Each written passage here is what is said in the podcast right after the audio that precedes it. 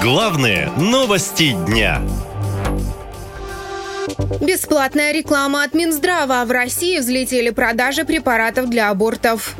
Все началось с того, что власти на фоне рекордного падения рождаемости решили запретить свободную продажу препаратов для прерывания беременности. Правда, эффект от этих мер оказался прямо противоположным. Россиянки буквально ринулись скупать препараты, пока еще можно. Такие данные следуют из исследования DSM Group.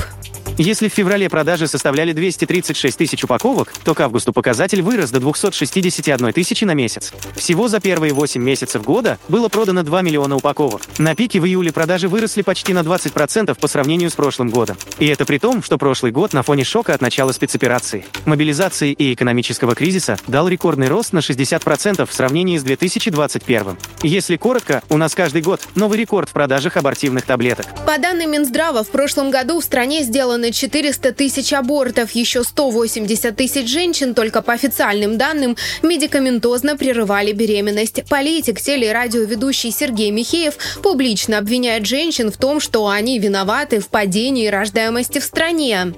Ну да, конечно, вот мы опять же обсуждаем все время военные новости и действительно там в том числе как бы доскорбим по поводу потерь. Но, слушайте, в стране за год делается более миллиона абортов. Да, на фронте тяжело, но там э, гибнут э, значит, мужчины э, взрослые, а, осознанно выбравшие этот путь. Вот даже такая простая вещь, так сказать, там, кому в армии служить? А, некому там, да. Почему? Ну, потому что демографическая яма в том числе, да. Такие заявления, ограничения продажи препаратов по прерыванию беременности и запрет абортов, которые активно обсуждают власти, вопиющее нарушение права женщин на свободомыслие, заявляет правозащитница Алена Попова. Наш режим, наша система, она будет стараться уничтожать э, свободомыслие женщин и будет стараться оставить только одну функцию, которая постоянно толдычит, собственно говоря, глава этой системы. Соответственно, функция женщин — это пополнять ряды э, солдат. В России еще до войны и до пандемии женщины составляли большинство беднейшего населения.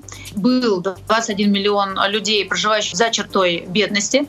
67% — огромная, колоссальная цифра для такой богатейшей страны, как наша, составляли женщины и дети. 12 миллионов детей находятся в воронке нищеты. Наша система, кроме слов, ничего не делает, чтобы их поддержать. И дальше все это толдычение и манифесты, что рожать больше, многодетность — это хорошо. Сами россиянки на вопрос, что нужно, чтобы они хотели рожать детей, отвечают так. Повысить выплаты при рождении ребенка. Ну, наверное, мирная жизнь и хороший достойный зарплат. Ну, стабильность в плане того, что ну, никаких военных действий, я думаю, не должно быть. Потому что это напрямую, как бы, мне кажется, зависит все-таки. Экономика, в первую очередь, чтобы у населения были средства для воспитания детей, потому что сейчас очень все дорожает. А, и детские сады, и всякие кружки, доп. секции и так далее. Больше заботиться, наверное, о провинции, потому что в основном все идет в столицах, а в провинциях мало чего обеспечивается.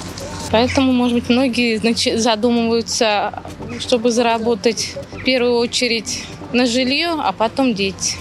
Опасненько, потому что мужское население как-то призывается часто. Очень страшно, если так вот муж уйдет, и неизвестно, потом вернется ли. Пока так страшновато в этом плане. Запрет на свободную продажу препаратов для прерывания беременности не поддерживает 75% россиян. Но, кажется, мнение населения Минздрав не интересует. 4 октября ведомство опубликовало приказ о внесении препаратов для медикаментозного аборта в перечень предметно-количественного учета. Теперь их можно получить только по рецепту. Наша лента. Веселим, сообщаем, удивляем.